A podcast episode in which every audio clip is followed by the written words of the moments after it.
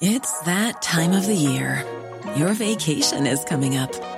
You can already hear the beach waves, feel the warm breeze, relax, and think about work. You really, really want it all to work out while you're away. Monday.com gives you and the team that peace of mind. When all work is on one platform and everyone's in sync, things just flow wherever you are.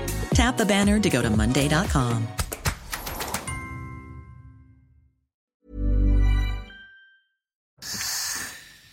Bonjour à tous et bienvenue à l'heure des pros ce matin que Jean-Luc Mélenchon bénéficie du traitement de faveur dans l'espace médiatique, qu'il soit l'icône de la presse, que des personnalités de la gauche républicaine comme Ségolène Royal ou Lionel Jospin appellent à voter pour lui ne cesse de m'étonner. Hier, Jean-Luc Mélenchon a remis en cause la validité du vote électronique, surfant comme il le fait souvent avec la mouvance complotiste. Hier encore, il a demandé aux électeurs du Rassemblement national, les fachos, pas fâchés, de le rallier. Jean-Luc Mélenchon attaque la police, il est ambigu, pour le moins sur la laïcité, il dénonce les institutions, encourage le chaos, fustige l'histoire, la mémoire, le passé de la France.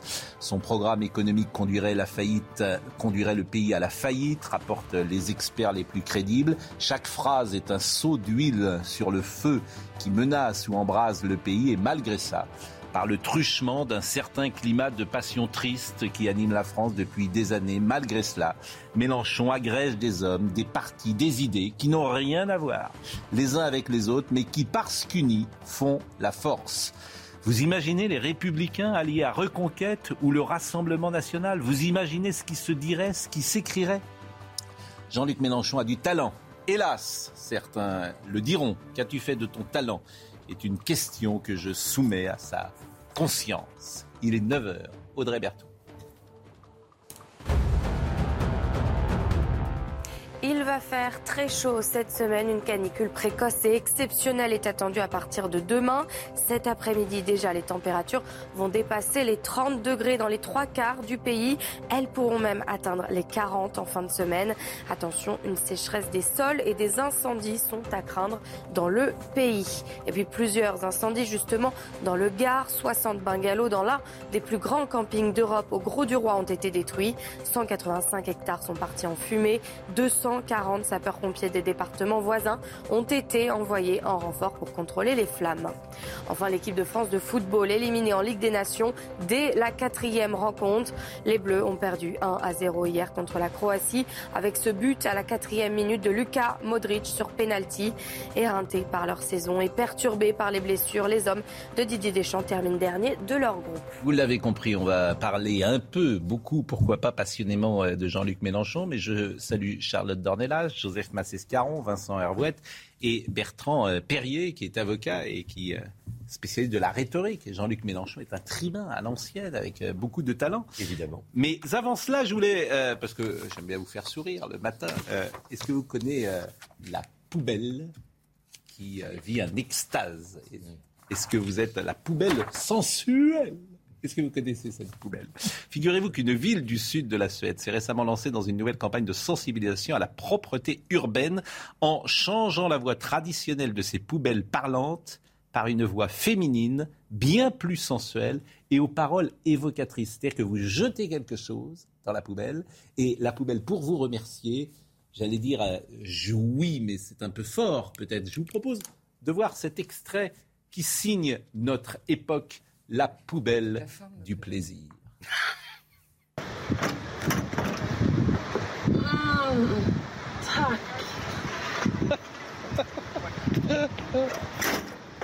Oh, precis där ja. Mm, lite mer till vänster nästa gång. Ah, det där var galet skönt.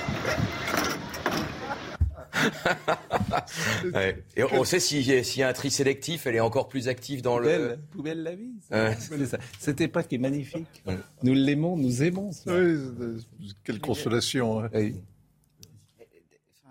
C'est drôle au premier abord, le degré d'asservissement de l'humanité quand même est inouï. Pour ça que ce qu'on va chercher comme pulsion chez les, chez les personnes pour leur demander simplement de mettre les. On, le voit bien dans un film. Moi, ça me, le... euh, dans un film de David Cronenberg, je, je très bien oui, ça. Voilà, ouais. Hein le Bourkini à côté. Abouti de la décadence. Comment dites-vous C'est l'image aboutie de la décadence, je pense. Pourquoi? Bah, pour cette raison-là, c'est évidemment pensé comme un asservissement. Par quoi on va pouvoir aller les chercher? Je sais pas, par l'éducation peut-être, tout simplement. Non, non. On va aller faire jouir des poubelles. Moi, ça me terrifie. En fait. Je, dis, qui a pensé à ça et, qui s'est dit Il y a quelqu'un qui le pense, il y a des gens autour qui disent Hé, bonne idée.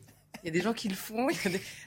Puis évidemment, c'est une jouissance féminine, hein, parce qu'il y a aussi un petit Roland là derrière aussi qui est bien. Elle est parfois peut-être plus expressive. C'est possible, mais enfin tout ça est bien sexiste. Oh, oh, là là, j'ai ouvert un thème avec. Euh, j'ai ouvert un thème. peut-être, peut-être non d'ailleurs. voilà. Oui, il faut avoir des éléments de comparaison. Voilà, voilà. Hein, on va dire. L'élément qui est très évident, rapidement. D'un côté, l'impudeur totale de cette poubelle qui jubile en pleine rue, et puis de l'autre côté, vous avez le burkini dans les piscines. Mm. En fait, ça, ça, va ensemble, ça va assez bien ensemble, ils se répondent l'une à l'autre. Oui, c'est peut-être la raison pour laquelle, en fait, le fils de Madame Hidalgo a jeté son bulletin de vote dans une poubelle. Ça peut-être à ça. Bon, euh, en tout cas, je, voulais vous, je, ne doutais pas que ça vous ferait réagir. Bon, Jean-Luc Mélenchon. Euh, Jean-Luc Mélenchon, euh, je, le dis, ce qui est frappant, c'est pas tant les idées de Jean-Luc Mélenchon. Ce qui est frappant, c'est l'espace médiatique. C'est-à-dire que, je disais tout à l'heure, vous imaginez les Républicains s'alliant avec Reconquête ou le Rassemblement national. Là, vous avez la France insoumise qui est alliée avec le Parti socialiste, des républicains bontins, si j'ose dire, la gauche républicaine à l'ancienne, qui euh, fraye avec des idées sur la laïcité qui n'ont plus rien à voir avec ce que défendait jadis euh, la gauche euh, républicaine. Et je voulais commencer cette émission en vous faisant... Et vous pourriez même ajouter, Pascal Pro, ce qui n'avait rien à voir, ce qui n'avait rien à voir avec ce que défendait jadis Jean-Luc Mélenchon ah bah, lui-même. Parce que c'est ça aussi. le... Il a, dit tout et c'est absolument incroyable. Moi, j'ai connu Jean-Luc Mélenchon, j'ai eu de longues conversations avec lui. Il n'y avait pas plus républicain et universaliste que lui. Bien sûr. Hein, et encore en 2016. Bien sûr. Donc il s'est passé, il passé quelque chose. Il s'est passé qu'il va à la pêche au oie. Absolument. Bon, écoutons ce qu'il a dit hier soir. La pêche au oie, c'était euh, sur France 2. Puisqu'il s'agit des, duels avec le, le Front National, la position qui est celle de la NUP, des Insoumis en particulier, tous, c'est que nous ne votons pas pour le Front National. Mmh. Et il n'y a pas d'exception à cette règle. Il n'y a pas de circonscription, on va dire après tout, vous mmh. pourriez voter pour eux. Ça ne sert strictement à rien. Madame Le Pen ne fait rien quand elle est élue, et ensuite, elle n'a aucune chance d'avoir la majorité qui permettrait d'empêcher la politique de M. Macron. Par conséquent, s'il y a des fachos qui ne sont pas trop fâchés, mieux vaut qu'ils votent pour nous que de rester à la maison ou de voter pour elle, ça ne sert à rien. Alors, euh, on va entamer le débat dans une seconde, mais Michel Onfray était ce matin avec Laurence Ferrari et il lui a répondu. Oh, je pense qu'il va chercher tous les électeurs, Mélenchon. Je pense qu'il les a tous voulus, il les a tous souhaités. Rappelons quand même que ce monsieur démarre trotskiste, qu'il continue socialiste, qu'il a été 20 ans sénateur, qu'il a voté oui à Maastricht, que maintenant il veut sortir de l'Europe, qu'il a été très gaulliste, puis après il a été jaurétien, maintenant il est islamo-gauchiste. Donc il est tout ce qu'on voudra pourvu qu'il arrive au pouvoir. Il reste quand même que le personnage fait toujours l'éloge de Robespierre. C'est un personnage euh, sinueux, mais il y a toujours Robespierre derrière. C'est-à-dire le tribunal révolutionnaire, la loi sur les suspects, faut qu'il y ait un vil, enfin voilà. Et puis euh, l'éloge de Mao, et puis l'éloge de Castro, et puis l'éloge de Chavez. Je pense qu'il y a un fond chez ce monsieur qui est assez problématique et très antidémocratique. Donc oui, pour lui, l'élection, c'est juste l'occasion d'aller pêcher le, d'aller pêcher le crétin, je dirais. Ben, oui, je pense qu'il y a plusieurs sujets chez Jean-Luc Mélenchon. Il y a Jean-Luc Mélenchon lui-même et en effet son évolution qu'on peut juger parfaitement incohérente, mais il joue franc jeu, il met sur la table ses propres changements, donc l'électeur est au courant. Et il y a la question du rapport de l'électeur à cette alliance. Quand vous dites, vous imaginez hmm. euh, certains chez LR, parce qu'il y a aussi plusieurs sensibilités, s'allier avec euh, des gens de reconquête et certains au RN, je pense qu'il y a beaucoup d'électeurs qui s'en féliciteraient. De la même manière que là, à gauche, il y a beaucoup de gens. Et en fait, j'observe que depuis euh, quelques temps, depuis le début de cette alliance, il y a beaucoup de gens qui sont plutôt de sensibilité euh, droitière, on va dire, qui, qui, sont un peu mauvais joueurs dans cette histoire et qui disent ah mais mon Dieu, il faut surtout pas qu'ils s'allient. Ils ont aucune raison de s'allier. Si eux trouvent des raisons de s'allier, c'est qu'ils en ont. Alors évidemment, nous, moi, c'est pourquoi la bienveillance médiatique. Ah, bah Je lisais le journal Le Monde hier, mais J'invite vraiment tout le monde à lire. Il y avait un papier de Laurent Telot sur Sandrine Rousseau. Mais c'est incroyable. C'est plus du journaliste. C'est leur ligne éditoriale. C'est plus du journaliste, c'est des attachés de presse. Des attachés de presse de la France Insoumise. Et c'est le journal Le Monde. Je suis sûr, j'invite tout le monde à, vérifier ce que je dis. Maintenant, entre les, attachés de presse, pardon, entre les attachés de presse de la France Insoumise et les attachés de presse d'Emmanuel de, Macron, euh, il n'y a en effet plus beaucoup d'espace pour les autres. Hein. Non, mais attendez, euh, c'est vrai. Mm. et, ils se répondent et ils se nourrissent, euh, ils se nourrissent les, les, uns et les autres. Mais s'agissant de Jean-Luc Mélenchon et de son, de son évolution, l'évolution, et Charlotte a tout à fait raison, il est clair, il, la met sur la table, il a raison. Mais moi, je sais pas ce qu'il me l'a dit, c'est-à-dire que à une époque, il disait pourvu que je ne sois pas en substance prisonnier de ce groupe, enfin un groupe, hein, qui euh, vont m'entraîner euh, avec tous les errements de l'extrême gauche. Je me souviens, je l'ai entendu me le dire. Voilà. Donc, euh, et là, aujourd'hui, ben, nous y sommes. C'est-à-dire qu'on n'est plus dans une, dans, une, dans une situation où c'est la gauche, mais on est vraiment, il faut le souligner, où c'est l'extrême gauche qui, qui, est, qui est en pointe. Et lorsque vous dites à des socialistes, mais attendez, sur telle position, sur l'indigénisme, sur ceci, sur cela, ils ont dit ceci, ils ont fait cela, ils disent, ah non, c'est pas vrai. Parce qu'il y a un deuxième élément, c'est le complotisme. Le complotisme permet à un certain nombre de personnes, y compris du PS, de dire ça ne s'est pas passé. Ça ne s'est pas passé, ça n'a jamais eu lieu. Écoutons euh, Jean-Luc Mélenchon sur la République bananière cette fois.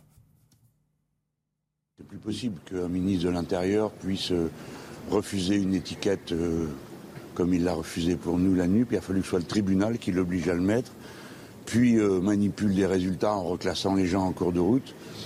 Alors, euh, tout ça pour essayer de créer une illusion, mais je pense qu'il n'y a personne, tout le monde comprend que c'est des mauvais perdants, mauvais joueurs.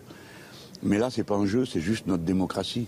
Donc on ne peut pas avoir comme ça des mœurs de république bananière. Ça interroge sur ce qui s'est passé avant. Est-ce que ça a déjà été le cas dans d'autres élections? Moi, j'ai toujours fait confiance. Je me suis toujours dit, bon, ben voilà, c'est. Et là, non, on a un gros doute maintenant sur euh, ce qu'ils sont capables de faire pour manipuler les résultats. Tout d'un coup, je me dis, mais comment ça se fait? C'est vrai, on n'a jamais contrôlé, ni au départ, ni à l'arrivée, les votes électroniques. Hier, il y en a eu un certain nombre. Je ne sais pas vous dire comment ils ont été établis. C'est étrange. Donc là, c'est intéressant parce que c'est aussi une ligne qu'adopte parfois Jean-Luc Mélenchon, c'est le complotisme. C'est ça, c'est ce que je disais. Bah, et ça, c'est intéressant. La, mise, en doute même des institutions. avec des éléments du, résultat du oui, vote. Et où il a raison. il a raison euh, sur le départ. C'est-à-dire que c'est le, c'est un extraordinaire joueur. C'est le tribunal. C'est la première fois que le nuançage est, contesté devant le Conseil d'État. Non, je parle pas de ça, mais le tribunal, par exemple, a donné raison pour euh, l'affichage. Oui, c'est pas la première fois. La dernière fois aux élections, il y a déjà eu un nuançage qui avait été annulé par le Conseil d'État. Mais ce qui est intéressant, moi je voudrais revenir sur la formule, c'est qu'elle est inversée par rapport à ce qu'il disait au cours de la campagne. Mm. Au cours de la campagne électorale, il disait je veux que vote pour moi les fâchés, pas fachos. Donc le fait d'être facho était euh, un obstacle absolu au vote Mélenchon. Et là, il inverse la formule. Et d'un point de vue rhétorique, c'est fascinant. Maintenant, c'est les fachos, ok, mais s'ils sont pas trop fâchés. Donc le critère, vous avez raison. C'est personne ne l'avait souligné, mais vous avez bien sûr. Au cours, il a inversé il a inversé sa rhétorique. Même au mois d'avril, encore au cours de ces meetings, il disait OK, si vous êtes fâché, mais pas facho. Et là maintenant, c'est facho, ok, mais pas fâché. Donc le critère n'est plus fâché, mais facho. Et donc il accepte expressément le vote facho.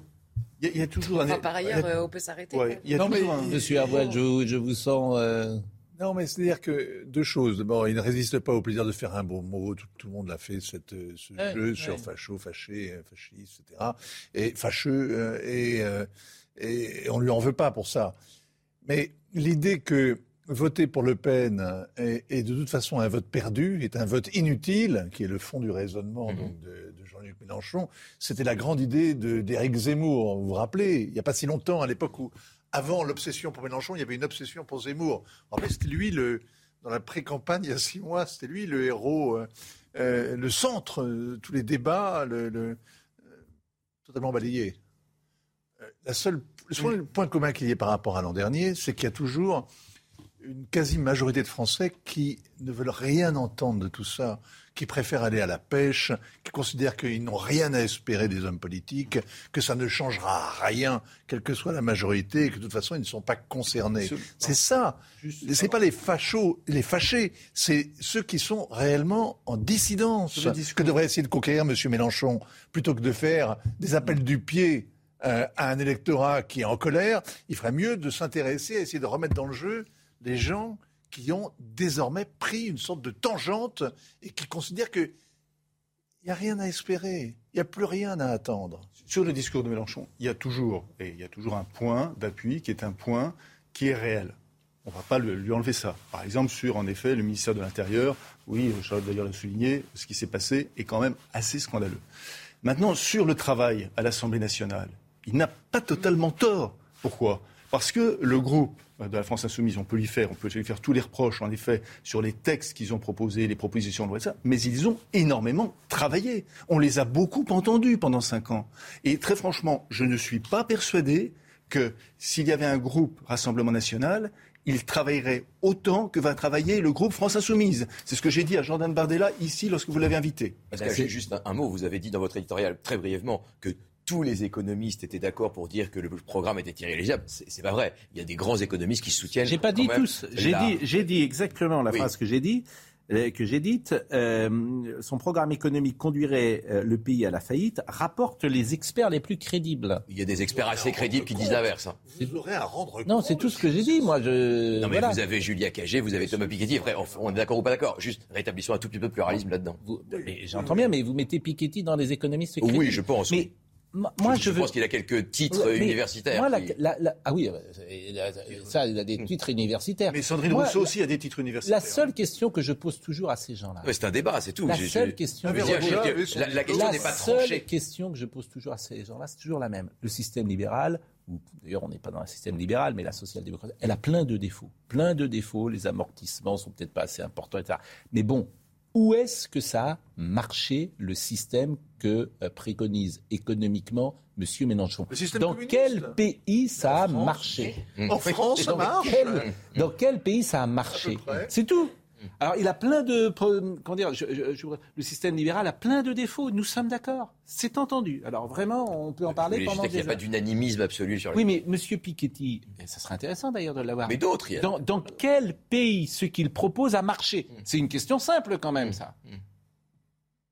Eh, vous ne pouvez pas répondre. Et pour cause. Il est. il est 9h. Comment? Non, mais il est 9h16, c'est tout. Mais j'ai rien contre personne en général. 9h16, Audrey Berthaud.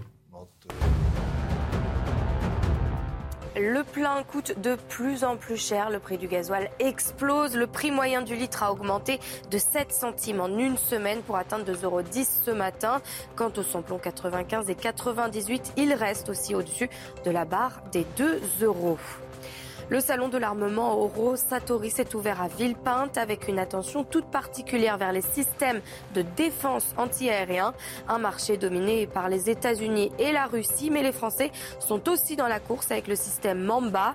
Une version améliorée pour intercepter les missiles hypersoniques doit être mise en service en 2025.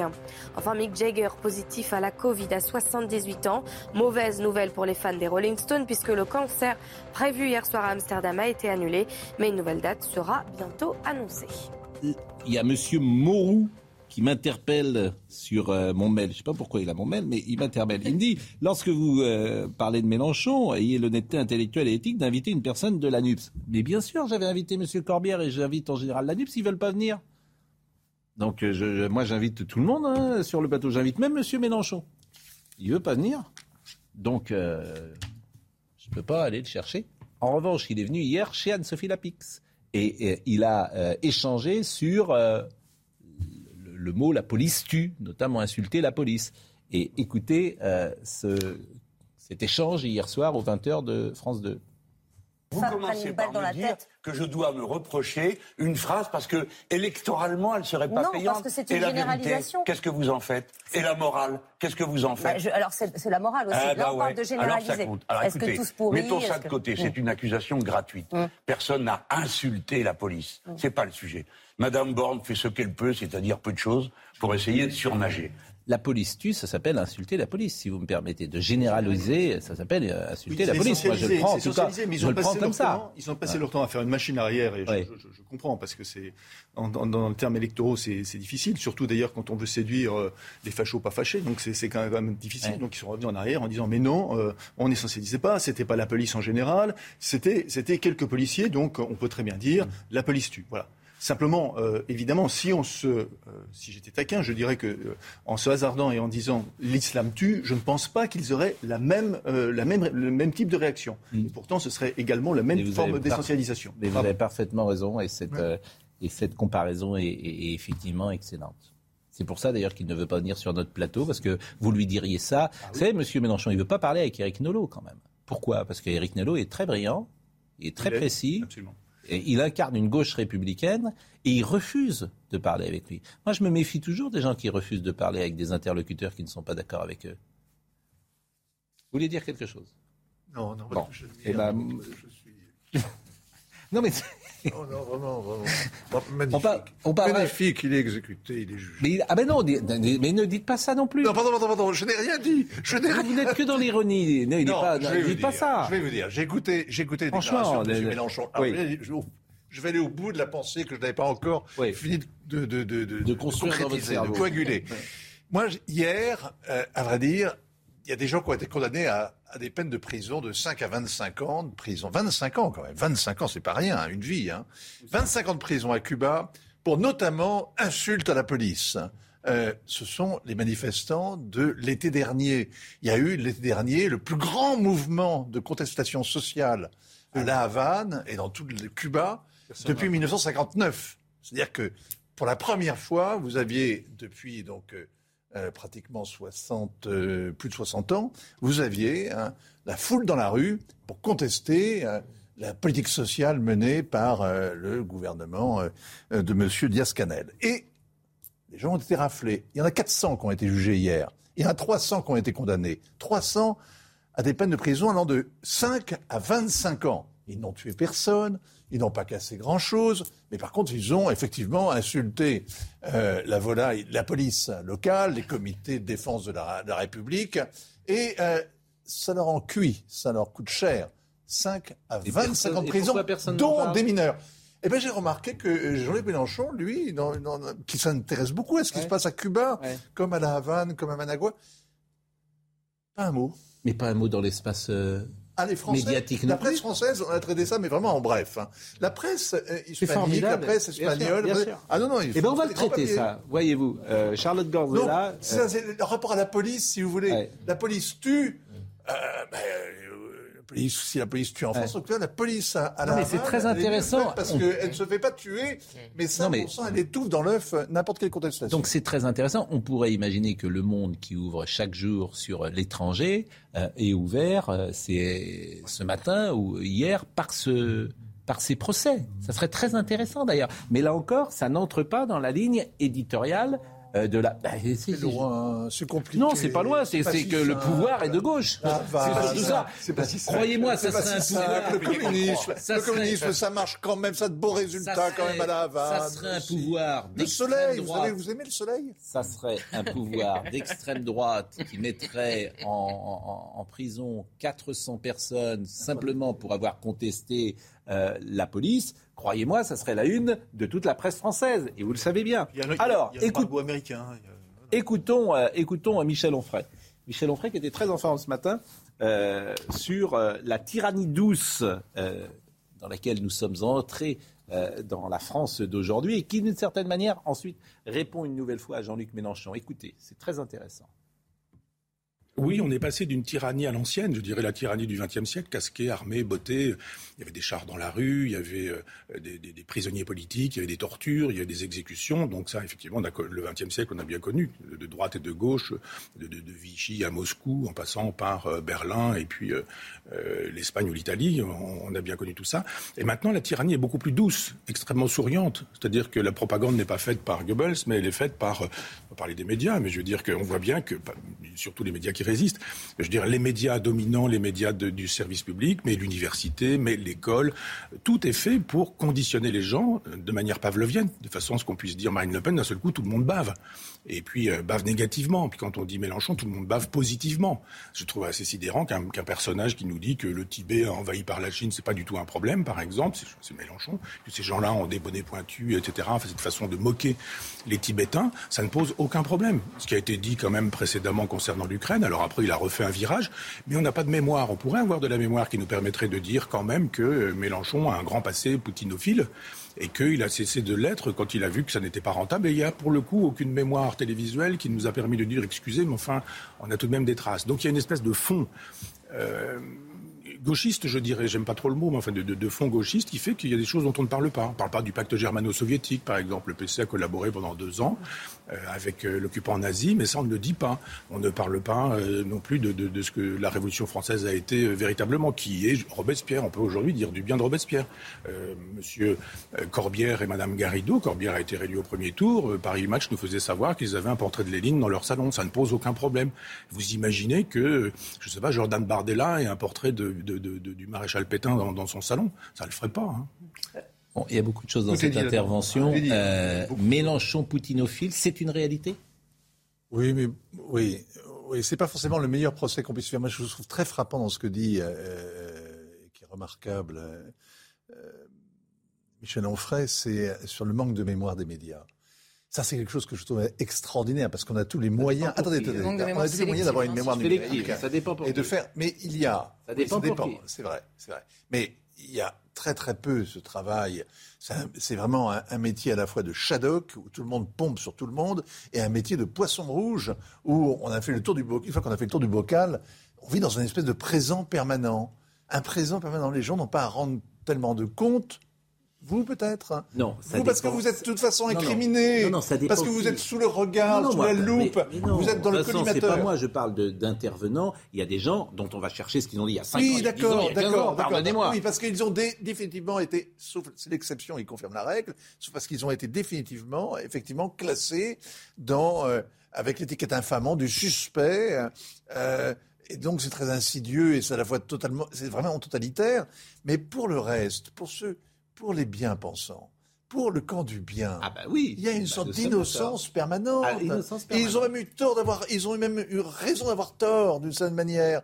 Euh, vive, vive le Campuchea. Le, hier, il y avait quelqu'un qui, racontait que euh, euh, M. Badiou avait écrit Campuchea vaincra en 1979. Absolument. Hein? Bon. Ah oui. Mais ce qu'il on a écrit des c'est que le monde lui-même avait écrit Phnom Penh libéré à la On va marquer une pause. Mais on va marquer une pause. Mais Edoui, Edoui Plenel. Edoui Plenel, s'il a écrit. Il y a une sorte de romantisation de la Révolution. On va marquer une pause. Edoui Plenel, qui a écrit ce qu'il a écrit euh, sur Munich 72 et qui a fait ce qu'il a fait quand il était à la ligne du monde contre Dominique Baudis.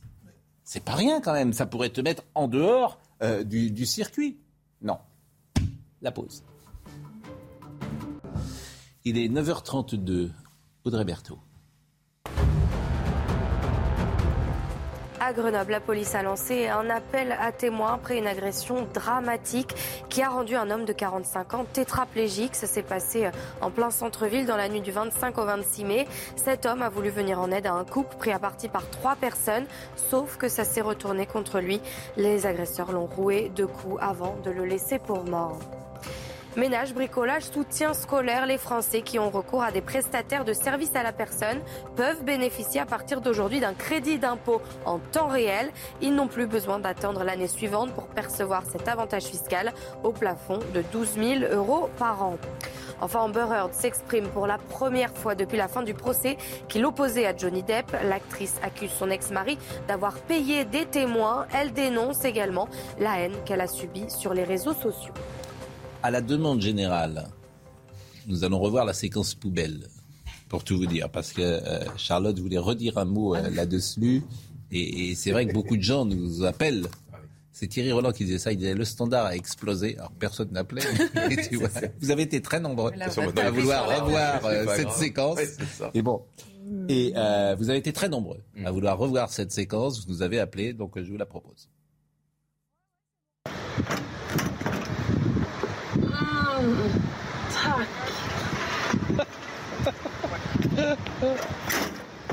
Oh, precis där, ja. Mm, lite mer till vänster nästa gång.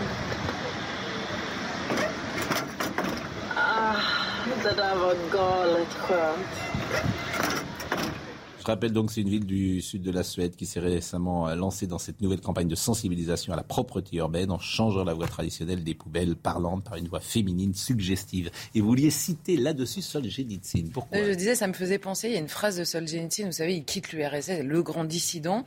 Il écrit beaucoup euh, sur le monde libre euh, en, pointant ses travers également. Et il avait eu cette phrase en disant on asservit plus sûrement les foules ou les peuples, je, cite de mémoire, mais avec la pornographie qu'avec des miracles adore. pour quelqu'un qui venait de quitter l'URSS, cette phrase mm. est lourde de sens.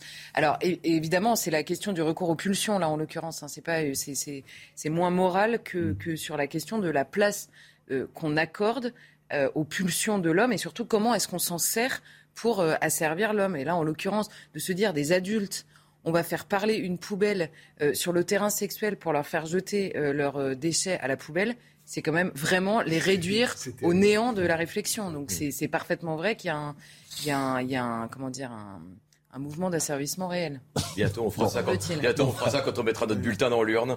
Et ah bah arrêtez, ils sont capables. Le président du bureau de vote vous remerciera. pas là-dessus du tout. Pas. Je voudrais juste euh, réagir à ce que dit, ce que dit Vincent Hervé tout à l'heure, ah. lorsqu'il citait euh, tous les éléments où euh, la gauche était, avait oublié, avait oublié le Copuccia, avait oublié un certain nombre, avait oublié Cuba, oublié, etc., etc. Il y, a, il y a quand même une particularité de la gauche française par rapport aux gauches européennes à l'exception d'un ou deux penseurs comme Castoyadis, pardon, c'est que la gauche française n'a jamais fait, n'a jamais été anti-totalitaire après la Deuxième Guerre mondiale. Elle a été antifasciste, c'est vrai, mais anti-totalitaire, jamais. Et ça, c'est une originalité, c'est une exception française par rapport à l'ensemble des gauches européennes, où vous avez eu des intellectuels qui ont fait la critique du totalitarisme. En France, non. Du coup, évidemment, quand vous vous trouvez avec des, des éléments totalitaire hmm. dans, des organisations. Ah, le PC était. crème. On ne s'en aperçoit pas du tout. Le PC était euh, pro-soviétique, mais pas le PS, pas la SS. Non, ce que, je dis, c'est la, critique, la critique de la période totalitaire, oui. Hein, qui, a été euh, l'horreur de la Deuxième Guerre mondiale, hmm. n'a pas, en tant que totalitarisme, n'est-ce pas Vous l'avez eu vous l'avez eu dans les autres pays où, on, parlait justement de Staline, vrai, vrai, etc. Il y a un célèbre apostrophe, je crois, où Jean Daniel interroge Solzhenitsyn. Mais en France, mais en France, non. C'est-à-dire des Guerre mondiale, il y a, je veux dire, Bon, l'Arc de Triomphe qui est à deux pas d'ici, l'Arc de Triomphe sur la colonne de gauche de, l'Arc de Triomphe, la colonne euh, qui est au nord-ouest, mm. vous avez encore le nom de deux généraux qui étaient à la tête des colonnes infernales mm. et qui sont couverts du sang de, des enfants et, des, oh. qui ont été les, les, auteurs hmm. de ce crime contre l'humanité évident qui est la Vendée. Et ça, ça n'a jamais été révisé. Il n'a jamais été question de retoucher euh, la gloire de ces, deux hommes. Donc c'est Robespierre, Robespierre et Saint-Just, tellement beau, et Robespierre tellement fort. Quelle inspiration, non?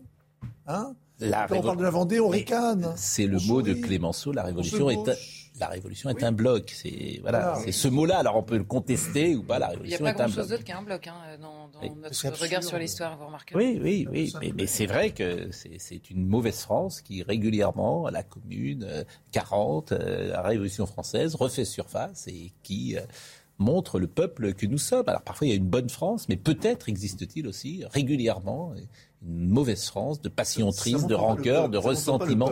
Peut-être, je dis bien peut-être. Alors, ce que Hannah Arendt appelait the mob, c'est-à-dire la populace, et le, populace, c'est pas le peuple. La Vendée, pardon, c'était les élites. Hein. Oui. Bon. Euh, euh, les consignes de vote. Revenons à quelque chose peut-être de plus terre à terre. Pardonnez-moi, Jeanne Cancard, les consignes de vote, parce que personne n'y comprend dire que personne ne comprend plus rien. Je ne sais pas si vous comprenez les consignes de vote de. Alors écoutez euh, ce sujet. Je crois que Marine Le Pen est intervenue sur elle également ce matin. Au niveau national, aucune consigne de vote n'est donnée par la majorité présidentielle en cas de duel entre la NUPES et le Rassemblement national. Pour Elisabeth Borne, il faut faire du cas par cas dans les 61 circonscriptions concernées. Notre position, c'est aucune voix pour le Front National. Ensuite, quand on a des candidats NUP, très clairement, si on a affaire à un candidat qui ne respecte pas les valeurs républicaines, qui insulte nos policiers, qui demande de ne plus soutenir l'Ukraine, qui veut sortir de l'Europe, nous n'appelons pas à voter pour lui. Si on a affaire à un candidat qui respecte les valeurs républicaines, alors nous le soutenons. C'est par exemple ce que j'ai eu l'occasion de dire s'agissant de Fabien Roussel. Mais au sein même de la majorité, d'autres, comme le ministre de l'Éducation nationale Papendiaï, préfèrent une consigne sans ambiguïté. Quelle que soit la configuration, aucune voix ne doit aller au Rassemblement national. Le combat contre l'extrême droite n'est pas un principe à géométrie variable. Lors du second tour des élections législatives, d'autres duels opposeront la NUPES à un candidat de la majorité présidentielle. Dans ce cas de figure, la consigne est claire pour Jean-François Copé, maire Les Républicains de la ville de Meaux. Je considère qu'entre l'extrême gauche, comme l'extrême droite d'ailleurs, hein, parce que c'est la même chose, et un parti de gouvernement, on doit euh, évidemment, au nom de l'intérêt de la France, voter pour un parti de gouvernement. De son côté, Marine Le Pen appelle à ne pas choisir dans les cas où un candidat de la majorité présidentielle serait opposé à un candidat de la NUPES. Et Marine Le Pen était ce matin sur RTL. Écoutez ce qu'elle a dit sur les consignes de vote de La République en marche. Il y, a, un capitaine là euh, sur le bateau euh, LREM où il n'y a plus personne. Chacun dit ce qu'il veut, n'importe quoi, dans tous les sens. J'ai entendu dit euh, encore une fois appel au vote différent. Moi, j'écoute ce que disent les porte-paroles. C'est normalement c'est comme ça que ça fonctionne. Quand c'est pas une ZAD, mais si LREM a envie de devenir une ZAD comme Nupes, il n'y a pas de souci. Non mais c'est vrai que cette séquence surréaliste de ensemble, c'est un peu le bordel disons-le comme ça, de manière un peu triviale. Euh, c'est vrai que euh, c'est Elisabeth Borne qui a fait un tweet au milieu de la nuit entre dimanche et lundi. Euh, effectivement, il y a des positions différentes. Papendia, il est sur une position manifestement différente. Bon. L'élu, l'élu de la République en marche contre, contre Marine Le Pen refuse justement d'appeler à voter contre Marine, contre Marine Le Pen, apparemment, enfin en tout cas jusqu'à jusqu'à ce matin. Et c'est normal, c'est-à-dire que quand vous avez passé votre temps à déconstruire la vie politique, évidemment, euh, votre propre camp, il y a un moment donné où il est éparpillé. Oui, mais c'est pas tenu. Honnêtement, c'est pas tenu. C'est-à-dire que peut-être qu'Emmanuel Macron a pris un peu de distance là-dessus, mais c'est pas tenu. Oui, c'est pas absolument négligeable en termes numériques. Il a pas pris un peu de distance. Prendre de la distance. Il a pris. Euh, il est dans une, distance stratosphérique. Hein. Qui, il y a combien de temps qu'il n'a pas vu M. Ferrand? Il y a combien de temps qu'il n'a pas vu euh, ses principaux lieutenants? Il y a combien de temps? Ça, représente, je veux dire, ça, ça, représente numériquement 60 circonscriptions les duels. Euh, oui, bien sûr. Non, mais il n'y a pas de.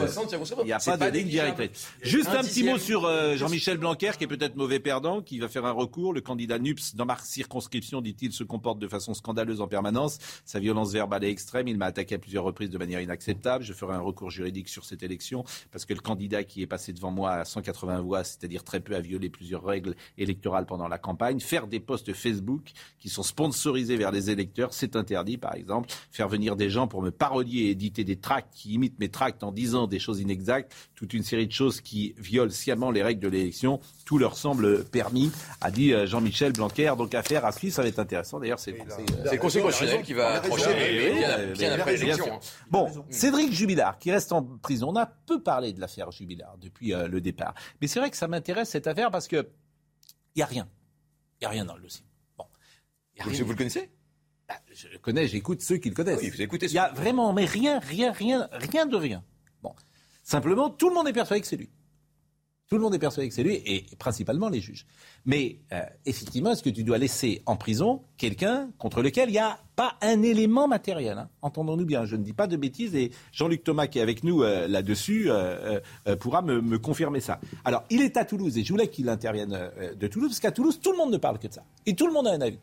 C'est-à-dire que l'affaire Jubilard, vous, descendez, vous arrivez à, Toulouse-Blagnac, hop, on vous parle que de ça. L'affaire Jubilard. Tout le monde a un avis. Je voudrais qu'on écoute euh, l'avocat, euh, tout d'abord, de euh, Monsieur Jubilard, qui s'appelle Alexandre Martin. Écoutez-le.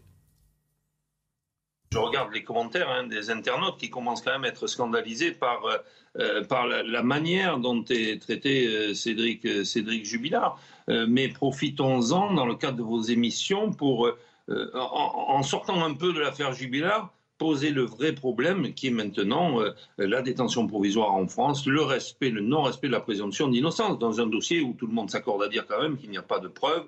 Après, chacun peut avoir son, avis, on peut, voilà, mais, mais en tout cas, il n'y a, pas d'éléments, et c'est ça qui est, qui est véritablement scandaleux et insupportable.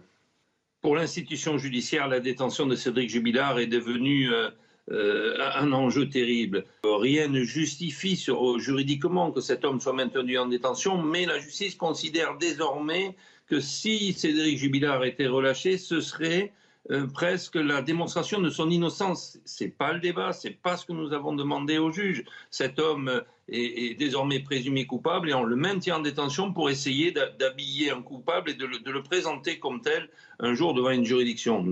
Bon, je demanderai dans une seconde à Jean-Luc Thomas de valider ce que, je disais euh, il y a une seconde et il est avec nous, mais euh, il est à 9h45, en tout cas quasiment. Audrey Berthaud. Au procès de Dino Scala, jugé pour viol et agression sexuelle sur 56 victimes, le portrait élogieux dressé hier par son épouse s'est heurté aux témoignages accablants de leur entourage. C'était en 86, j'avais 21 ans, j'ai senti une présence dans la chambre. Quelqu'un s'est glissé dans mon lit. Je suis persuadée d'avoir été droguée ce soir-là, par exemple témoigné l'une des sœurs de la première épouse de Dino Scala. La guerre en Ukraine, le coût humain de la bataille de Severodonetsk est terrifiant, c'est ce qu'a dit Volodymyr Zelensky cette nuit. Un peu plus tôt, les forces ukrainiennes ont reconnu avoir abandonné le centre de cette ville clé du Donbass. Enfin, Joe Biden prévoit de se représenter à l'élection présidentielle en 2024. La porte-parole officielle de la Maison-Blanche a confirmé les intentions du président démocrate qui entend bien briguer un nouveau mandat dans deux ans. Le juge des libertés de la détention du tribunal judiciaire de Toulouse a donc euh, décidé de renouveler pour six mois supplémentaires la détention de Cédric Jubilard. Depuis un an, c'est toujours le même argument qui revient quant à la mesure de privation de liberté. Dans ce dossier, il n'y a pas de preuve classique, euh, dit-on euh, dans les arrêts rendus par la Chambre de l'instruction. Il n'y a pas de preuve classique, ni ADN, ni empreinte, ni éléments techniques, mais il y a un ensemble d'indices mis bout à bout, agglomérés les uns aux autres et interprétés dans un contexte général qui permettent de dire que Cédric Jubilard apparaît comme celui qui est le plus à même d'avoir commis les faits. Donc c'est passionnant parce que c'est presque théorique. Euh, pas d'ADN, pas d'empreinte, pas d'éléments techniques, pas de corps, rien, mais faisceau d'indices. Jean-Luc Thomas, est-ce que vous validez d'abord euh, tout ce que nous disons euh, sur ce sujet? Oui, je valide euh, totalement. Après, euh, la justice dit qu'il y a des indices euh, graves et concordants. Par exemple, le témoignage du fils de Cédric Jubilard, le petit Louis. Également, il y a des soupçons par rapport à une voiture qui aurait été dans le mauvais sens par rapport au moment où Delphine Jubilard eh bien, garait sa voiture habituellement. Il y a aussi d'autres indices par exemple les aveux qu'aurait fait euh, Cédric Jubilard, un, prisonnier juste à côté euh, de sa cellule. Alors tout ça euh, fait que la justice a donc décidé de laisser Cédric Jubilard en prison pour encore six mois. Alors c'est vrai que c'est bien que par exemple les aveux dits à un autre notre prisonnier, bon, c'est le prisonnier qui dit cela, mais lui-même, euh, est-ce qu'il rapporte la vérité ou pas? En revanche, vous m'avez dit quelque chose qui nous a intéressé. Le, fils de Cédric Jubilard, dites-vous, le petit Louis, qu'a-t-il dit qui puisse mettre en cause euh, euh, Monsieur Jubilard? Eh bien, il a tout simplement dit et vu euh, ce fameux 21 euh, décembre que, euh, eh bien, Cédric et Delphine Jubilard s'étaient disputés de façon importante, de façon grave, selon lui. Mais évidemment, c'était des propos tenus par un enfant qui avait 6 ans à, à l'époque, qui a été entendu à peu près un an après par les juges donc évidemment, pour la défense, il y a caution sur euh, euh, ce témoignage. Cédric Jubilard est soupçonné du meurtre de sa femme Delphine, disparue il y a un an et demi à Cagnac-les-Mines dans le Tarn. L'infirmière, mère de deux enfants, n'a plus donné signe de vie depuis la nuit du 15 au 16 décembre 2020. Bon, euh, ça pose une question de principe. Je ne sais pas si vous avez un avis ah dessus, maître. bon, est-ce que on doit mettre quelqu'un en détention provisoire avec un dossier, en l'occurrence, qui euh, Alors moi, j'ai un inconvénient par rapport à vous, c'est que vous, connaissez le dossier manifestement et pas moi. Mais je le connais pas plus que vous. Bah donc on le connaît pas ni l'un ni l'autre. Bah, alors on n'en parle d'aucune affaire. Ah on n'en parle pas. Bah, mais c'est possible. C'est le secret de l'instruction. Mais c'est possible. Mais quand je lis, par exemple, l'arrêt quand je lis la, chambre de l'instruction qui dit mmh. dans ce dossier, il n'y a pas de preuve classique, mmh. ni d'ADN, ni empreinte, ni mmh. éléments techniques. C'est quand même c'est la chambre de l'instruction qui dit cela. Oui, mais on se satisfait aussi d'autres modes de preuve. À chaque étape euh, dans l'instruction, la chambre de l'instruction et le juge des libertés de la détention doivent vérifier l'existence d'indices graves et concordants qui sont nécessaires au maintien en détention provisoire. Il y a mille affaires en France où il n'y a pas de corps, où il n'y a pas de preuve ADN, mais où il y a et les gens, je ne suis pas sûr qu'à ce moment-là, les gens soient euh, emprisonnés. Les prisons bien sûr que oui, mais évidemment, bien sûr que oui. Euh, et, donc, il y a ah, des bah, voies de droit. En effet, le juge des libertés a prolongé pour six mois. Il y aura un appel. Je ne dis pas qu'il n'y a pas quelque chose de pavlovien dans le renouvellement. Mais je crois que juste qu'il y a une obligation quelle de est la position de la Cour européenne des droits de l'homme sur la détention provisoire? Mais elle doit être encadrée dans sa durée. Mais là, il est en détention, je crois, depuis un an. Oui. Et donc, euh, au-delà. Donc, ça va être un, an et demi. Ah, il va être un an et demi. Il peut faire des demandes de mise en liberté tous les jours. L'affaire Viguier, par exemple, souvenez-vous toujours, à Toulouse, il avait comparu euh, libre. Bien sûr, mais si in fine il est reconnu innocent, il sera indemnisé. Je ne dis pas que le système est parfait. Non, mais je vous interroge. J'ai pas, pas, franchement, je n'ai, je n'ai pas d'avis. Hein, il y a, des voies de droit, et c'est vrai, euh, et les avocats le disent parfois euh, vainement, qu'on se satisfait pour mettre en détention provisoire des personnes euh, d'indices qui sont assez ténus, mais malgré tout, il y a une obligation de motivation. Charlotte. surtout que la, détention provisoire ne repose pas sur les preuves du dossier, c'est d'autres critères. Bien sûr que oui. Bah, bien sûr que oui les critères de pression sur témoin. Les oui, bah, c'est un, critère de l'article 144 du Code de procédure pénale. Vous êtes d'accord que ce pas des preuves qui pèsent contre lui, c'est simplement la question. Parfois même, on maintient en détention pour protéger la personne dans un dossier. Oui, c'est pas nécessairement ça, c'est la mise en examen qui est décidée par rapport aux Mais il y a plein de critères légaux, c'est la loi, c'est le risque de réitération, le risque de pression je, je suis en train de la défendre, hein, vous énervez pas. Des preuves. Je suis en train de la défendre, la loi en l'occurrence, vous énervez pas. Je dis simplement que les critères, c'est pas, c'est, on ne maintient pas en détention provisoire parce qu'on pense qu'il est criminel, précisément le, le parce qu'il est coupable, puisque précisément le jugement n'a pas encore eu lieu. La détention provisoire, c'est avant. Il y a d'autres critères que la culpabilité de la personne. Là, on pense qu'il est coupable. les juges pensent qu'il est coupable. Ils pensent d'ailleurs, c'est toujours pareil, ils disent si c'est pas lui, c'est qui? Qui a tué si c'est pas lui? Il y a, Voilà, il y a personne d'autre qui pouvait tuer. Ce que je veux dire, c'est dans le dossier, c'est voilà ce qu'ils se disent. J'imagine. Après, faut faut avoir un corps, faut prouver, faut euh, devant un, tribunal apporter des. À la preuve, dans Viguier, il n'y avait pas de corps. Comment? Dans Viguier, il n'y avait pas de corps. Dans Viguier, il n'y avait pas de corps. Mais là non plus, il n'y a pas de corps. Jean-Luc Thomas, peut-être, euh, si vous souhaitez réagir à ce que nous disons, Jean-Luc, hein, puisque vous connaissez bien ce dossier. Oui, euh, il faut quand même préciser que l'absence de, corps, euh, c'est l'élément principal dans, cette affaire. Et ensuite, il faut bien voir, et c'est ce que nous disaient les, trois avocats hier à la sortie de leur entrevue avec le juge des libertés et de la détention, c'est que euh, Cédric Jubilard en prison, tout le monde le croit automatiquement coupable. Cédric Jubilard hors de prison, eh bien, ça risquerait de changer euh, la donne vis-à-vis, entre guillemets, du grand public, même si le grand public n'est pas directement concerné euh, dans, euh, dans cette affaire. Mais vous savez bien que, eh bien, le pouvoir médiatique, j'allais dire, à la fois de cette affaire et puis de savoir si quelqu'un est en prison ou est en dehors, eh bien, je peux changer aussi la donne. Merci. Deux, petits éléments, rapidement. Ouais, mais on est en retard je ne voudrais 10 secondes. Pas, deux secondes. Un, je ne voudrais pas que les juges euh, partent sur des, choses, sur des éléments. Je ne veux pas me dédire. C'est parce que si je me dédie, c'est un camouflet. Et deux, et deux, il ne faudrait pas non plus que euh, on soit, on, parte sur le fait, comme aux États-Unis, que c'est histoire contre histoire et que l'épreuve, c'est pas ce qui prédomine. Pardon. On va marquer une pause. Euh, je vais remercier. Est-ce que vous aimez le tennis, Monsieur Hervouette De quoi? Vous êtes un fils de grand bourgeois, on jouait au tennis dans les années 50-60. Euh, oui, oui, oui. J'imagine vos grands-parents avec des pantalons, des jeux de balle, des raquettes en bois. Donc vous avez joué des raquettes en bois. Oui, oui, tout à fait, des raquettes en bois. Est-ce que vous connaissez ah, J'ai joué à la paume même. À la paume. ça vous va comme ça, Je tiens mon rôle là. Je vais vous faire. C'est bon. Je vais vous faire plaisir. Nous allons recevoir Richard Gasquet. qui va prendre la place de M. Perrier. J'en suis Bonne nouvelle. désolé. Et vous jouez au tennis, Monsieur Perrier Assez mal, mais, mais je suis assez fan de Richard Gasquet. Je suis bah oui, mais il faut bien que quelqu'un. Non, véritablement. Non, non, non, mais l'incarnation du lawn tennis. Je fais traditionnellement toujours partir euh, la personne dernière arrivée dans notre petite équipe. eh bien, alors c'est moi. Donc euh, vous êtes euh, Monsieur Perrier, même si vous étiez un sponsor important de Roland Garros. J'ai un compte à la BNP quand même. je ne savais pas comment vous alliez Et, je vais mais... et Monsieur BNP va vous remplacer. Richard Gasquet. Richard Gasquet. Ah mais je magnifique joueur de tennis. Je peux pas lutter. Élégance. Mmh. Voilà. Mmh. Voilà. Le, le revers, le plus beau revers du circuit. Et bien sûr. Évidemment. Et, et voilà.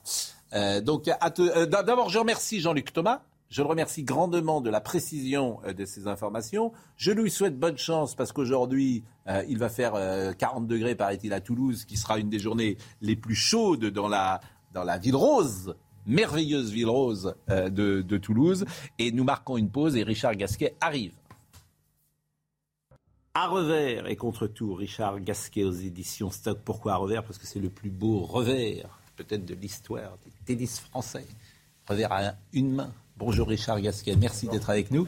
Euh, on va pouvoir évoquer ce, livre et puis parler de votre carrière, parce que vous serez à Wimbledon dans quelques jours finalement. Mais Audrey Berthaud, tout d'abord, pour le rappel des. Emmanuel Macron est attendu en Roumanie. Aujourd'hui, le chef de l'État va, saluer les 500 soldats français déployés sur une base de l'OTAN depuis l'invasion de l'Ukraine. C'est sa première tournée dans le sud-est de l'Europe et selon plusieurs médias étrangers, sa visite en Ukraine pourrait prochainement se dérouler. La flambée de l'inflation va renchérir le prix des repas des cantines à la rentrée. En cause, le prix de certaines matières premières qui a augmenté de manière extrêmement violente. Au premier trimestre, le lait a pris 16%, le riz 13%, la viande hachée 22%, soit une hausse moyenne de, 20, de 12% sur un an selon le directeur général du groupe Elior. Enfin, on connaît désormais le premier adversaire des Bleus pour le mondial de football 2022 au Qatar. Ce sera l'Australie. Les Socceroos se sont imposés contre le Pérou après une séance de tir au but. L'équipe de France les affrontera le 22 novembre prochain. Notre ami Vincent Arouet disait qu'il joue au jeu de paume. Je ne sais pas si vous, vous jouez euh, au ah, tennis, si vous avez essayé au tennis. Euh, mais... Oui, et au jeu de paume, j'ai essayé aussi. Je me suis oui. essayé aussi. Oui. Bon, si vous voulez, vous écrivez, vos, vous faites votre courrier hein, pendant l'émission. Il n'y a pas de, il y a pas de, non, il y a on pas a de souci. Vous êtes sur votre portable. Bon, Richard Gasquet, le, Richard Gasquet, le revers, c'est ma botte secrète, ma marque de fabrique, la signature de l'artiste. Un revers classique à une main, comme un parfum de romantisme concédé au gré d'un parcours parfois sinueux et tourmenté. My backhand, insistent mes amis anglais qui à Wimbledon m'ont toujours réservé un accueil privilégié en raison de ce geste que je maîtrise depuis l'enfance. C'est grâce à lui que je me suis fait une place au soleil, grâce à lui que j'ai gagné une réputation. Ce constat est peut-être exagéré, il est peut-être réducteur, mais correspond aussi la stricte vérité. Et finalement, il y a tout Gasquet dans ce, dans ce passage. L'élégance au-dessus de tout. Ah, c'est vrai que l'élégance euh, en France c'est important. Il y avait beaucoup de joueurs qui, voilà, qui avaient des, des, belles techniques et c'est clair que si on me, si on me reconnaît aujourd'hui un peu sur les tournois, c'est souvent grâce au revers. Parce que, voilà, je resterai euh, l'homme un peu euh, avec un revers à une main, en tout cas, quand je vais à Wimbledon ou à l'US Open. Mm. C'est vrai qu'on me connaît vraiment que, que grâce à ce coup. Quoi. Mais, mais c'est important la manière dont vous en parlez avec, euh, vous parlez de romantisme, d'esthétisme, et euh, aujourd'hui dans le sport, parfois on ne parle que résultat. Ah, c'est important, ouais, c'est important, l'esthétisme et tout, c'est important. Moi, j'aime bien le foot et tout, je regarde beaucoup les gestes techniques, mais après, bon, c'est clair qu'aujourd'hui, le, le, plus important reste le résultat. C'est clair que c'est pour ça qu'on joue. Après, je pense que c'est bien aussi d'avoir des joueurs un peu euh, techniques. Le public aime bien avoir des, des émotions. Et je pense que ouais, le, le public aime mm. beaucoup ce, mon revers. Et c'est vrai que ça me, ça me fait plaisir. Mais après, le plus important, quand même, reste, reste le résultat aujourd'hui. Alors, on, ouais, ça, c'est une vraie question. Est-ce que le plus important, c'est la victoire? Seule la victoire est belle. Est-ce que c'est une vraie question? Mais par exemple, en foot, il y a un joueur moi, que j'adorais qui s'appelle Pastore, ouais. au PSG, bon, qui est un joueur exceptionnel, un toucher de balle, bon, merveilleux c'est peut-être pas le joueur le plus efficace parce qu'il est peut-être pas doué le plus physiquement, c'est pas bon. Mais c'est vrai que les esthètes parfois du sport peuvent aimer Richard Gasquet, peuvent aimer Javier Pasteur. Ce, qui, me frappe, pardon, c'est que lorsque d'aventure, lorsque vous perdez, vous avez toujours une analyse de ce que vous avez fait qui est extrêmement élégante aussi. C'est-à-dire, vous dites, j'avais la forme physique, euh, j'avais pas la forme tennistique, euh, etc. Vous avez une remise en cause personnelle qui justement participe de cette élégance dont parlait Pascal Pro. Ouais, c'est vrai que la, remise en cause au tennis, on a, tout, on a tous les soirs. Hein. Sincèrement, quand on se couche tous les soirs, on se dit qu'est-ce que j'aurais pu mieux faire, pourquoi j'ai pas été aussi bon, pourquoi j'ai pas gagné ce match-là? C'est vrai que c'est, compliqué le, sport, c'est quand même une science assez exacte. Tu, tu gagnes, tu perds. Donc euh, voilà, il y a beaucoup, beaucoup d'analyses pour être, pour essayer d'être le meilleur possible. Et après, euh, oui, ben, j'ai été septième mondial. Euh, voilà, je sais que j'ai fait le, maximum. Après, on n'a pas gagné de, de Grand Chelem, ce genre de, de choses-là. On l'entend souvent, souvent en France, mais en tout cas, je sais que voilà, on a fait le maximum. Il y a certainement des, des raisons, mais en tout cas, le sport, je trouve que c'est quand même une, une science exacte. Quoi. Non, mais ça, c'est très intéressant ce que vous dites. C'est euh, et on posait ça en début d'émission. Qu'as-tu fait de ton talent? Vous dites j'ai fait le maximum. Est-ce que à la fin de votre carrière, vous avez le sentiment que vous êtes allé au plus loin où vous pouviez aller? Sincèrement, quand, voilà, quand je regarde ma, carrière, tu as toujours des petits, des petits regrets, mais c'est facile avec l'expérience aujourd'hui. J'aimerais bien avoir l'expérience que j'ai aujourd'hui et revenir un peu à, à 14-15 ans, mais ça, c'est. Hmm. C'est impossible, mais après, oui, j'ai quand même tout donné sur le sport. Voilà, ça a toujours été ma passion. J'ai toujours pensé à ça du, du matin au soir. J'ai vraiment tout donné pour essayer d'être, d'être le meilleur. Et voilà, j'ai pas de. Mais on, dit souvent, alors, euh, ça, ça a d'ailleurs parfois peut-être euh, était dur pour vous. On vous a présenté comme un prodige absolu, comme le petit Mozart. Et il y a une légende, pas une légende d'ailleurs, on rapportait que vous battiez Nadal. Vous étiez plus fort que lui. J'ai battu une fois à 13 ans. Voilà, ça, oui. m'a, ça m'a beaucoup, beaucoup suivi. Ce, voilà. ce truc-là, j'ai pas eu de chance, sincèrement, vivre, euh, voilà, être, j'ai été comparé à Nadal. Forcément, quand c'est vrai que quand tu es, quand es jeune, mm. voilà, moi, on m'a dit, tu gagneras un grand chelem. Euh, forcément, quand tu finis septième mondial, tu as toujours euh, des déceptions un peu. Mais vous l'avez battu parce que euh, vous étiez plus fort euh, que lui intrinsèquement et que lui peut-être a des qualités mentales, a plus travaillé, que sais-je, que vous, ou vous l'avez battu et parce qu'à cette époque-là, simplement à 13 ans, ben, vous étiez meilleur que lui, mais après ça a changé. 6-4 au troisième, déjà, ça a été, ça a été, voilà, ça a été très mm. très juste. Il aurait mm. pu me battre, c'était pareil. J'aurais préféré qu'il me batte d'ailleurs, parce que moi. Oui, non, mais c'est vrai qu'on s'en parle très moins. 13 ans, ouais, ça j'ai entendu. Je sais pas, si je dois compter combien de fois j'ai entendu, tu as battu Nadal à 13 ans, c'est oui. monstrueux. Ah, pardonnez-moi, parce que c'est pas très grave. C'est vrai, c'est vrai que c'est des images qui, restent et c'est marrant d'en parler parce que c'est vrai que c'est des images qui restent dans la tête des des gens, mais bon, je pense que j'ai pas eu de chance quand même de, vivre avec le, meilleur joueur de, l'histoire derrière. Quoi, oui, vous en parlez d'ailleurs, parce que c'est vrai qu'on on fait parfois, on, est, on, est euh, parfois sévère sur les tennisman français, mais c'est vrai que vous tombez dans une séquence où vous avez Djokovic, Nadal et Federer. Jamais il y a eu trois joueurs de ce niveau-là ensemble compris quoi 80% des grands chelems sur les dix dernières années peut-être? Il y a eu deux joueurs, deux autres joueurs qui ont réussi sur, sur les 20 dernières années. Ouais. Mais bon, on aurait pu être meilleur. Ça, c'est que sur les 20 dernières années, il n'y a que deux joueurs. Vavrinka et, et Murray peut-être, non Et Murray, ouais. Et Murray à Wimbledon. Murray qui était très, qui était très, très bon aussi. Ouais. Donc c'est une séquence partie. Mais qu'est-ce qu'ils ont de plus alors euh, C'est toujours la même question. Parce que les Français qui nous écoutent, ils disent ah c'est dans la tête. Hein.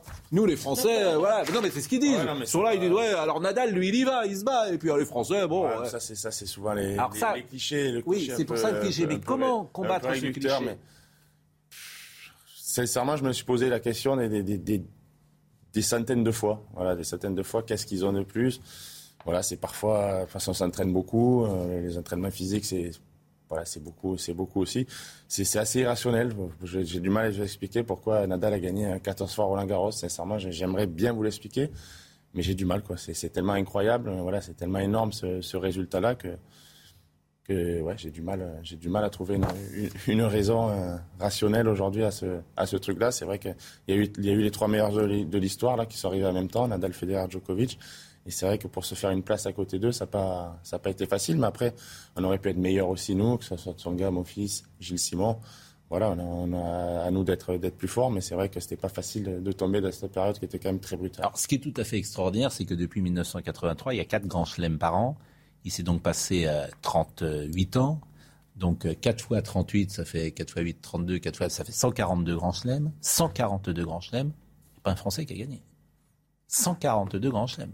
Pas un Français qui a gagné. Les Espagnols ont gagné je ne sais combien, les Allemands, les Anglais, les, Américains euh, ont gagné. Et nous, on n'a rien gagné. Alors que c'était un de nos sports euh, majeurs, bien sûr, hein. le tennis. Donc ça nous intéresse. Est-ce que ça nous interroge Est-ce que c'est la formation euh, qui est mal faite? Est-ce que Parfois, disons-le aussi, et je l'entends, d'autres prennent des produits que vous ne prenez pas en France. Je l'ai entendu. ça, je ne vais pas aller sur ce, sur ce, sur ce terrain-là. J'ai entendu ça.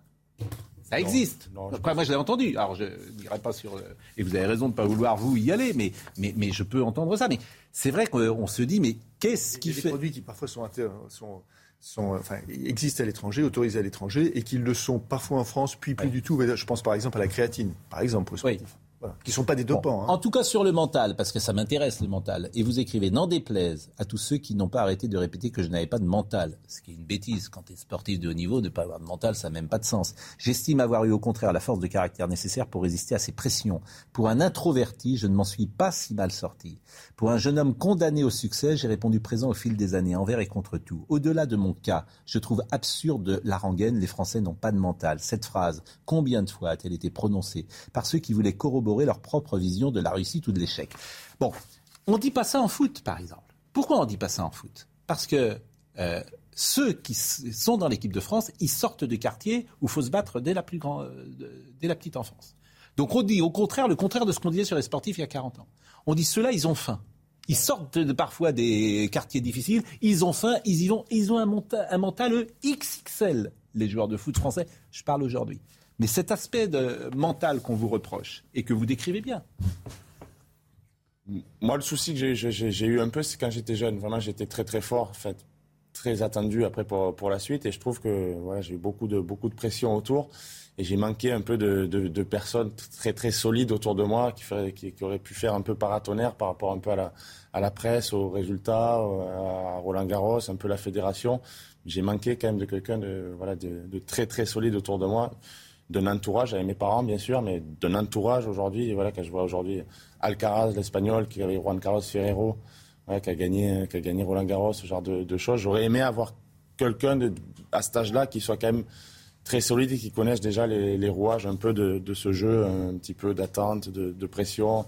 Et c'est vrai que ça m'a manqué un petit peu. Et bon, aujourd'hui, à 35 ans, c'est plus facile d'en parler, mais à l'époque, j'aurais bien aimé euh, trouver cette personne-là. Les parents dans le monde du tennis, c'est formidable le chapitre que vous consacrez, les parents. Marise et Francis, c'est vrai, j'appelle mes parents par leur prénom. Je dis rarement mon père ou ma mère. Je sais que ce n'est pas commun. Il y en a qui font comme moi, il y en a, mais pas beaucoup. C'est souvent une réponse que je donne quand on me questionne sur l'une ou l'autre de mes particularités. Il y en a. Mes parents sont donc pour moi Marise et Francis. Ces prénoms euh, n'empêchent ni la proximité, ni le respect mutuel, ni l'amour. Mais que n'ai-je entendu sur Marise et Francis? Qu'ils ne m'ont pas laissé respirer, qu'ils me traitaient comme un petit garçon, qu'ils ralentissaient mon émancipation, que sais-je encore? S'ils demandaient à l'accueil d'un tournoi une serviette pour ma douche, un ticket restaurant avant d'aller manger, c'était la preuve ultime que la cellule familiale trop présente nuisait à mon ascension. Francis, soi-disant, avait plus de mal à rester à sa place, plus coach que père. Marise me surprotégeait. Mais pourquoi les parents dans le tennis, et pas seulement les miens, faisaient-ils peur? J'appelle ça les conneries franco-françaises de la fédération à l'époque, des conneries monstrueuses, écarter les parents pour qu'ils ne dérangent pas. Dans mon histoire personnelle, j'ai toujours ressenti que la présence de mes parents posait problème. C'est fort ce que vous écrivez. Ouais, mais c'est un peu, c'est un peu ça. C'est on, perd un peu de temps. Voilà, je pense que la formation à l'époque, aujourd'hui, je pense que ça va, ça va mieux, mais il y a 20 ans, je pense qu'on n'était pas prêt pour, euh, voilà, pour ce genre de, choses. Je trouve qu'on perd un peu de temps. Quand je vois l'ongle de Nadal, voilà, les parents de Federer, de Djokovic, la mère d'Andy Murray, voilà, c'est la cellule familiale est là. C'est important d'avoir d'avoir ses parents autour de autour de soi, encore plus chez les femmes. Mais euh, je trouve qu'on a. Pourquoi encore plus chez les femmes? Bah, quasiment les, les, les, les entraîneurs, c'est souvent les, parents, quoi. Voilà, les, les sœurs Williams, Martina Hingis, Marie la, la, la, question de la fédération, tous les deux, vous l'avez évoqué, c'est quand même une question importante. Parce que lorsque Pascal Pro disait avant le tennis, c'était un sport royal en France, et puis qu'est-ce que c'est devenu? Enfin, moi, je pense, pardon, à un autre sport, qui est le judo, qui n'a été fait, qui a été bâti par une fédération. Et pour, pour arriver au niveau où on est aujourd'hui, mondial. Donc, et l'un et l'autre, vous avez parlé du rôle de la fédération. Est-ce que vous pensez qu'ils étaient là? Ils étaient là, bien sûr. La fédération, elle est là. En France, elle est, elle est très importante. Mais je vous parle pour gagner un tournoi du Grand Chelem. Voilà, après, c'est quelque chose de voilà, j'ai perdu un peu de temps, je, je considère à cet âge-là, justement, avec ces trucs de, ce truc-là des parents, voilà, cette pression un peu autour, attendre des résultats. Je trouve que j'ai perdu un peu le fil. Une, petite année, après, c'est dur, euh, c'est dur à rattraper. Je me suis rattrapé derrière, mais voilà, l'adolescence, c'est quand même, capital. C'est très, très important. Et je trouve que j'ai perdu un petit peu, un petit peu de temps par la suite, qui a fait que j'ai pas pu peut-être aller plus loin dans les tournois du, Grand Chelem. Mais la fédération est là, elle aide elle est très, très puissante en France, c'est très important de, l'avoir. Mais voilà, pour gagner un grand chelem, je pense qu'on peut, on peut encore progresser. La réussite des enfants, souvent, c'est la volonté des parents. Oui, complètement. ça, c'est, bah, si les parents ne sont pas là pour t'accompagner, euh, faire les tournois, voilà, s'ils sont pas 100% dans le projet, ben, il n'y a, pas de projet. Bon, vous n'êtes pas en retraite non, non, non, bien sûr, non, non. Vous jouez Ouais, bien Toujours. Mais vous avez joué, alors vous avez le même âge que Nadal Ouais, moi j'ai le même âge que Nadal, mais bon, on essaie forcément de ne pas se Qu'est-ce que vous avez dit? 60 ans non, pas exagéré, 38, ça va. Euh, bon, vous serez à Wimbledon, mais après, vous, vous savez quand est-ce que vous allez arrêter? Moi, j'ai envie de jouer. Moi, j'ai envie de, j'ai envie de continuer tant que je peux, tant que je peux jouer. Ouais, les sensations sur le court sont toujours magnifiques. J'ai pu jouer à Roland Garros encore. Il y avait toujours le public. Ouais, je me lève toujours le matin avec l'envie de, l'envie de jouer. Donc, tant que c'est le cas, et tant Parce que, que Tsonga, il arrête. Il a arrêté à Roland Garros. Ouais. Et il est plus jeune que vous? Il a un an de plus. Un an de plus. Un an de plus. Un an de plus. Tant que le physique tient, voilà, j'essaie de de continuer un petit peu. Ça, et vous pensez que vous pouvez gagner un tournoi du Grand Chelem ou euh, Non, sincèrement non. Vous... Ah, Là aujourd'hui, je... Vous pensez que c'est impossible C'est compliqué, c'est compliqué. Avec le, niveau physique et tout, quand je commence à perdre un petit peu, je trouve que ça devient quand même très compliqué. Mais après, aller loin, je pense que j'en suis capable. Mais après, euh, gagner, même quand j'étais au top du top, j'ai eu du mal, euh, j'ai eu du mal à gagner, donc ça va être dur. D'ailleurs, dans, votre palmarès, demi-finale à Wimbledon. Deux fois, ouais. Donc c'est a priori Ouais, c'est un tournoi que j'aime bien, mais après je me suis arrêté sur, voilà, sur Djokovic et, et Federer deux fois. Oui, donc euh, c'est. Là, vous tombez à la mauvaise. Euh, peut-être euh, au mauvais moment. Nadal sera à Wimbledon? On ne sait pas, pour l'instant il n'a il a, il a pas dit, mais je, pense qu'il y sera. Bon, que dites-vous? Il est... Vous avez perdu face à Federer puis euh, Djokovic. Djokovic est là, vous avez Nadal. comme ça, si vous perdez en, finale, ce sera. Ouais, ça vous aurez fait le. Oui, mais Nadal à Wimbledon, c'est pas Nadal sur terre. C'est tout à fait étonnant, la, surface. Les gens ne comprennent pas ça, qu'il y a autant de différences. c'est un peu le seul sport où il y a, où il y a autant de conditions euh, changeantes. Quoi. Autant au foot, tu joues à peu près sur les mêmes. Bien sûr, bien sûr. C'est incroyable. C'est pas le même sport. Jamais. C'est pas le même sport, Wimbledon. Vous avez joué déjà sur, sur de l'herbe? Oui, oui, sur la terre battue aussi. Non, mais sur la terre battue, oui, mais sur l'herbe. en France, on peut, oui, oui, on peut jouer sur de l'herbe en France? Sur du parquet.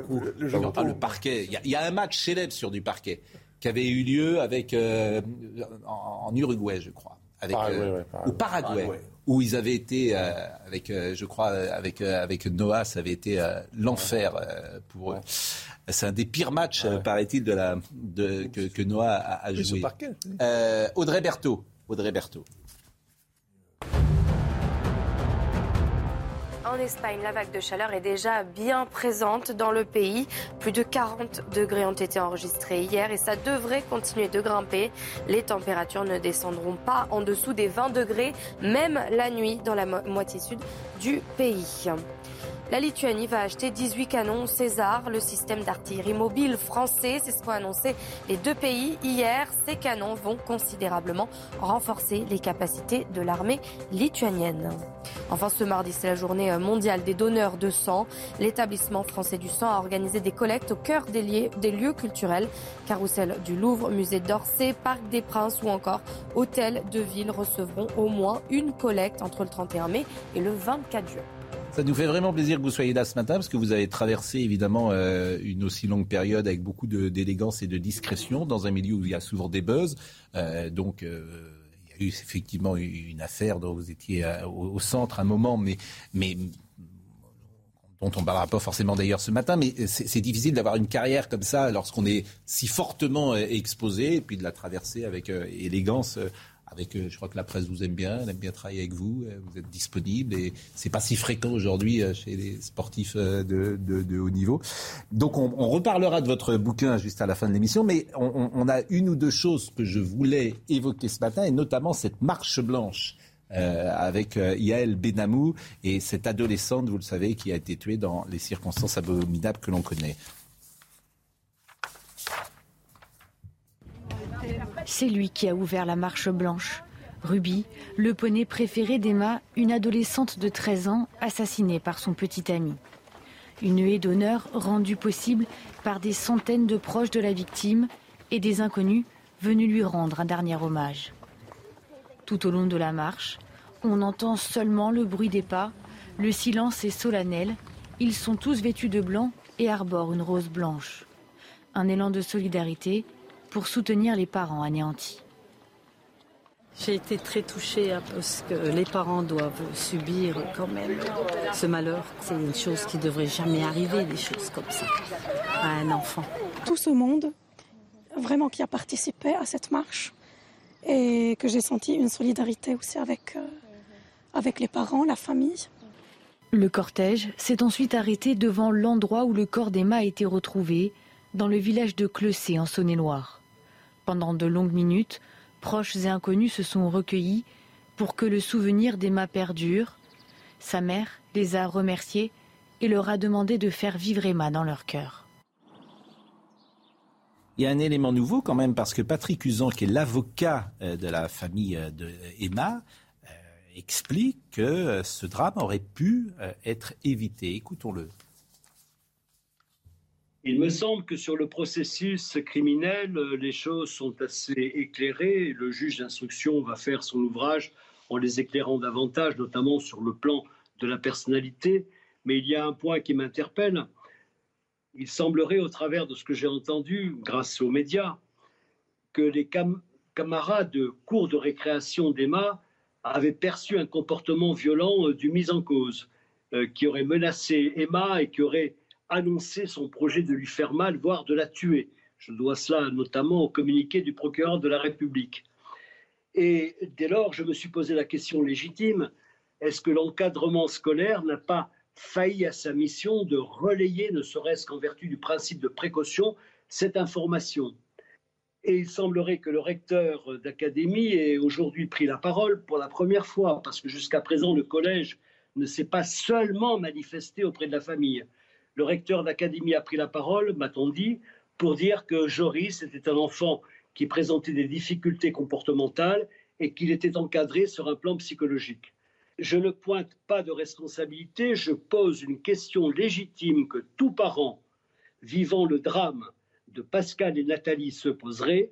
Est-ce que l'encadrement scolaire n'a pas failli à sa mission en alertant qui de droit sur le comportement anormal de Joris? Alors c'est une très bonne question parce que, euh, que c'est normal de se la poser. Mais si j'ai bien compris, donc Emma 14, 13 ans, euh, Emma 14 ans, Joris 13 ans, à la fin de l'année. Ils, sortent ensemble depuis le début de l'année. Donc c'est un couple de 12-13 ans, c'est un petit couple de 12 à 13 ans. Euh, que tout le monde regarde comme une sorte de petit couple, que tout le monde accepte comme ça. Il y avait un article dans Le Monde il y a trois jours pour dénoncer Stanislas, le collège de l'élite. Le titre c'était Le collège d'élite qui prône la pudeur féminine face aux pulsions des garçons. Grande enquête du monde. Papier cruel, rappelant hein, les, célébrités qui avaient fréquenté le bahut et mettant en cause une prof qui vient, du moins une intervenante qui s'occupe d'éducation à la sexualité et qui prône la pudeur aux jeunes filles.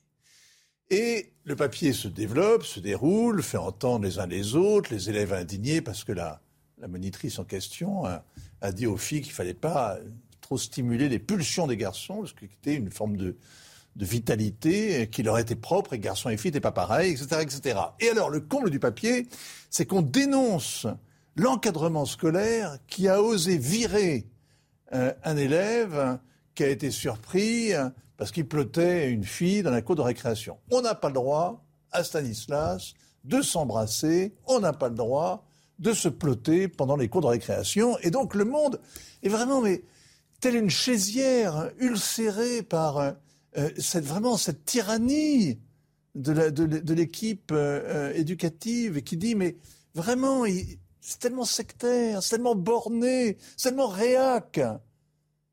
Hein? Peut-être qu'ils ont raison Stan.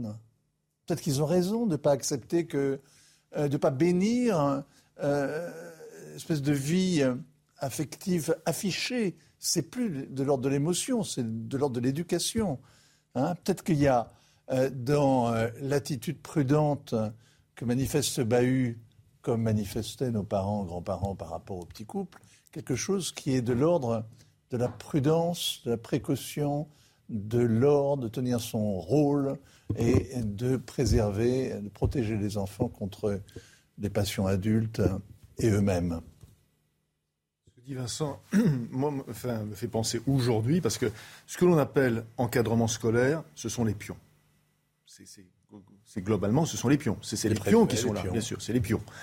Aujourd'hui, aujourd'hui, la situation des pions dans l'ensemble du système éducatif, j'en profite, est une catastrophe. Ils ne sont pas nombreux, ils sont sous une pression permanente et ils ne sont soutenus que très rarement par les établissements scolaires, sauf euh, ou autre. Voilà. Et ça, franchement, personne n'en parle. et, très souvent, en fait, ce sont des jeunes qui ont 17, 17 18 ans, 19 ans, qui encadrent des, gens qui ont 13, 14 ans. C'est une catastrophe. C'est-à-dire pour, euh, pour des, lycées, pour, euh, par exemple, 1500 lycéens, vous avez 4, 4 pions. C'est juste fou dans la situation actuelle et dans le type de société que nous vivons. Donc l'encadrement scolaire, ce qu'on appelle, voilà, ça ensemble, ce sont des personnes, des, jeunes garçons et des jeunes filles qui donnent de leur temps, qui donnent parfois, qui sont menacés physiquement et qui sont lâchés aujourd'hui par l'éducation nationale. Je voulais juste faire une parenthèse pour le dire.